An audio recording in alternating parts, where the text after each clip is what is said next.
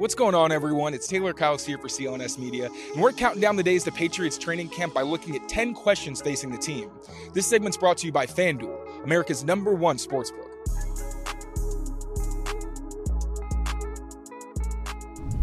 Today we're taking a look at the offensive line and whether or not the Patriots have sufficient depth at the tackle position. Now, Trent Brown is not only the team's best offensive tackle, but arguably their best lineman along with Mike Onwenu. Though Brown has the talent to be the clear cut starter at left tackle, his availability is in question after he missed all of OTAs and only briefly participated in one minicamp practice. In Brown's absence, free agent signing Calvin Anderson has been a consistent presence at left tackle.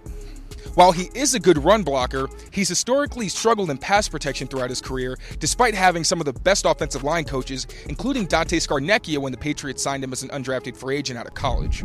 Another free agent signing in veteran Riley Reiff was projected to hold down the right tackle spot. However, he's up there in age and would be unlikely to survive an entire NFL season, particularly if New England is able to make the playoffs.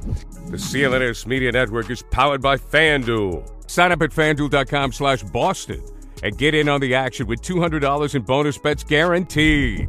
However, late in minicamp, Connor McDermott, who served as the Patriots' right tackle for most of the end of last season, was a mainstay at right tackle over Reiff so it seems the veteran may have lost his place, which leaves a significant void at right tackle, as McDermott was solid in relief duty, but wasn't a starting caliber player.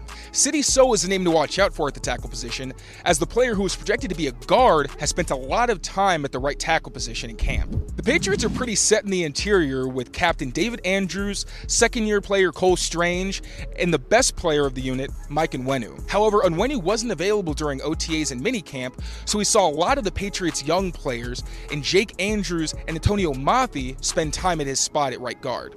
Mafi was projected to be Onwenu insurance next season, as Onwenu is going to be a free agent, and Mafi is another massive player with good feet who can survive in pass protection and lock players down once he makes contact. Jake Andrews is a bit undersized and was projected to be strictly a center when he was drafted, but the Patriots have given him a lot of snaps at guard, so he's got the positional versatility to potentially take over for a James Ferentz. For full Patriots training camp coverage, make sure you subscribe to our Patriots Press Pass YouTube channel, and for all of our written work, make sure to check out our website, clnsmedia.com.